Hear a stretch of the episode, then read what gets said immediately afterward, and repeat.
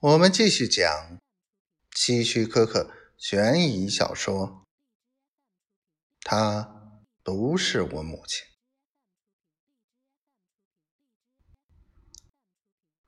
我父亲知道这事吗？克莱尔问。应该知道。如果我们的推测是真的的话，医院的那些照片证明。要替换，只有一次机会，那就是在车祸刚发生的时候。局长盯着克莱尔：“你交给我们一封信，我读了。现在你告诉我，你希望我怎么处理它？你要我？”找出上面的指纹吗？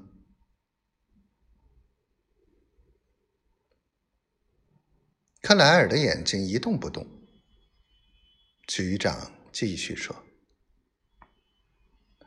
你要知道，你可能是对的。当然，如果真是假的，政府对初犯者的惩罚并不太严厉。”也许坐几年牢就行了。克莱尔握紧拳头，胃痛加剧了。你是从这封信上可能有的一个指纹做出所有的这些推论的，是吗？局长点点头。他拿起桌面上的信，慢慢的把它撕成碎片。胃痛减轻了。克莱尔平静的问道：“这些推论的依依据呢？”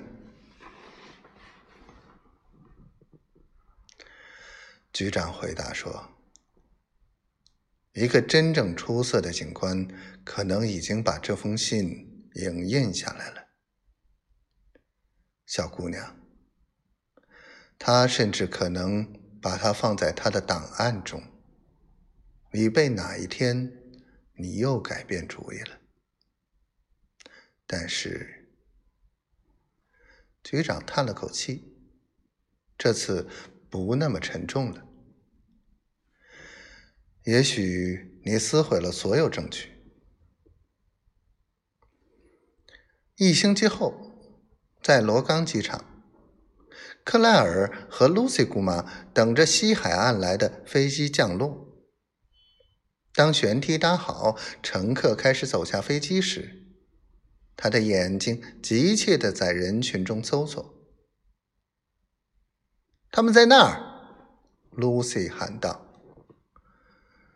看到了，他英俊的父亲卡特·塔兰特。”正自信地走向他们，挽着一位晒得黑黑的、可爱的女人的手臂。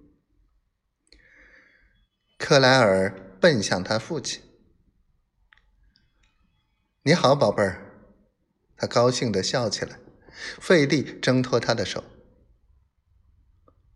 “别急，我们非常高兴看到你。”父亲把他转向他的同伴，他的声音加快了：“这是你母亲，你不向她问句好吗？”当小姑娘直盯着黛拉的眼睛时，显得非常犹豫。